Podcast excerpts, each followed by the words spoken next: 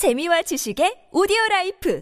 팟빵 안녕하세요. 군사도폭입니다. 우크라이나의 공군 전술기들을 본격적으로 지원하고 있는 서방 세계 국가들이 그들의 전술기들을 우크라이나 공군 역사상 유례가 없을 정도로 강력한 존재로 만들고 있습니다. 급기야 이제는 실전 사례를 통해 러시아군이 절대로 방어해낼 수 없다는 것이 확실히 입증된 서방제 장거리 스텔스 공대지 순항 미사일이 우크라이나 공군의 Su-24 전폭기에 통합되기까지 했는데요. 더욱 놀라운 사실은 이 장거리 스텔스 순항 미사일로 우크라이나가 얼마든지 러시아 심장인 모스크바를 직접 타격할 수 있으며 러시아군이 이를 절대로 막을 수 없다는 것입니다. 지금도 이미 우크라이나는 AGM-88 HARM 대레이더 미사일로 세계 최강 방공 시스템을 운용하고 있다는 러시아 코를 납작하게 만들고 있는데요. 지금도 이미 우크라이나의 제공권을 장악한 우크라이나 공군의 전술기들은 사실상 러시아의 공군 전술기들이 다가올 겨울 전쟁에서 활약하지 못하게 될 것으로 추정되면서 전방위적으로 크게 활약하며 러시아군의 방어선을 손쉽게 무너뜨릴 수 있게 해줄 것으로 기대되는데요. 이 같은 상황에서 우크라이나군이 레이더와 지대공 미사일 요격 시스템으로 탐지조차 할 수 없는 장거리 스텔스 공대지 미사일까지 운용한다니 러시아군에게는 이만저만한 충격이 아닐 겁니다. 우크라 이나군의 이런 강력한 전략 무기가 어떻게 왜 지원되는 것이며 이를 통해 어떤 효과를 기대할 수 있는지 알아보겠습니다. 전문가는 아니지만 해당 분야의 정보를 조사 정리했습니다. 본의 아니게 틀린 부분이 있을 수 있다는 점 양해해 주시면 감사하겠습니다. 이제 러시아는 10월 14일에서 15일간 시도했던 것과 같은 대량의 미사일 공격으로 우크라이나인들에게 피해를 주는 것이 꽤나 망설여질 듯합니다. 우크라이나군이 이 같은 러시아의 대규모 미사일 공격보다 더욱 무서운 치명적인 보복 공격 능력을 갖게 됨과 동시에 이란에서 지원된 탄도미사일 공격에 대한 강력한 억지력을 가지게 되었기 때문인데요. 현지 시각 11월 1일 불가리아 현지 방산 매체인 Bulgarian Military는 심상치 않은 놀라운 소식을 전했습니다. 우크라이나군의 Su-24 전폭기에게 러시아 군이 무슨 수를 써도 방어할 수 없는 치명적인 절대 무기가 통합된다는 소식인데요. 이 같은 작업은 폴란드의 한 현지 공장에서 프랑스의 참여하에 비밀리에 진행되고 있으며 우크라이나 공군 제7 전술 항공 여단의 Su-24 전폭기 기체 중 최소 한 대 이상이 벌써 작업을 진행 중이라고 합니다. 우크라이나가 이 기체를 최소 12대 이상 운용하고 있다는 점을 생각해 볼 때 앞으로 이 12개 Su-24는 러시아의 심장을 폭격할 수 있는 전략 무기가 될 것으로 보이는데요. 우크라이나 Su-24에 통합된다는 절대 무기의 정체란 프랑스가 자랑하는 스텔스 공대지 순항 미사일인 SCALP 공대지 미사일입니다. SCALP 미사일은 MBDA사가 만들어낸 것으로 수출 버전의 경우 Storm Shadow라는 이름으로 불리고 있습니다. 우리 공군의 타우루스 스텔스 순항 미사일도 이를 참고해 만든 것이기에 상당히 비슷한 외형을 하고 있습니다. 이 미사일에는 스텔스 형상 설계가 적용되어 적이 레이더로 탐지할 수 없으며 560km 이상의 사거리를 가지고 있습니다. 1300kg의 무게를 가진 이 미사일은 GPS를 통해 유도할 수 있으며 그 외에도 관성항법 시스템을 통해 매우 정확하게 유도되며 여기에 추가된 지형 대조항법 덕분에 미군의 토마호크 순항 미사일처럼 아주 낮은 초저고도에서 비행할 수 있기에 요격하기가 극도로 까다로운 미사일입니다. 이 미사일은 순항 미사일인 만큼 최적의 비행 궤적을 통해 비행하고 관통 각도를 미리 조정해 미리 입력된 목표물의 취약한 부위를 골라 공격할 수 있기 때문에 두터운 방어 조치를 갖춘 목표물도 쉽게 파괴할 수 있습니다. 이 스칼프 순항 미사일은 리비아의 아르마땅 작전,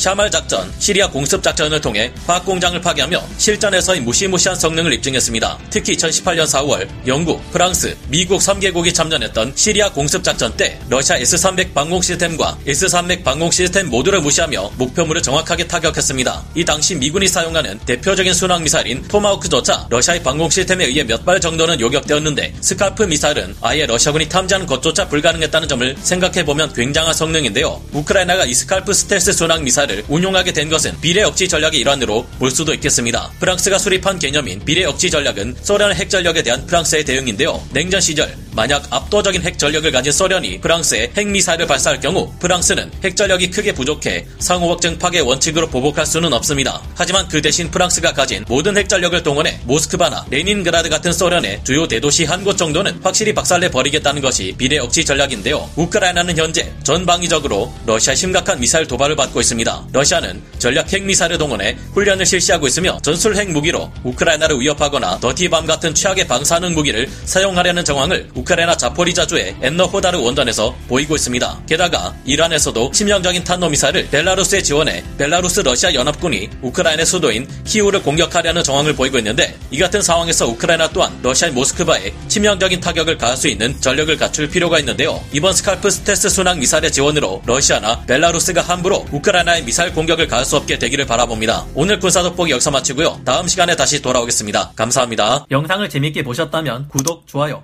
알림 설정 부탁드리겠습니다.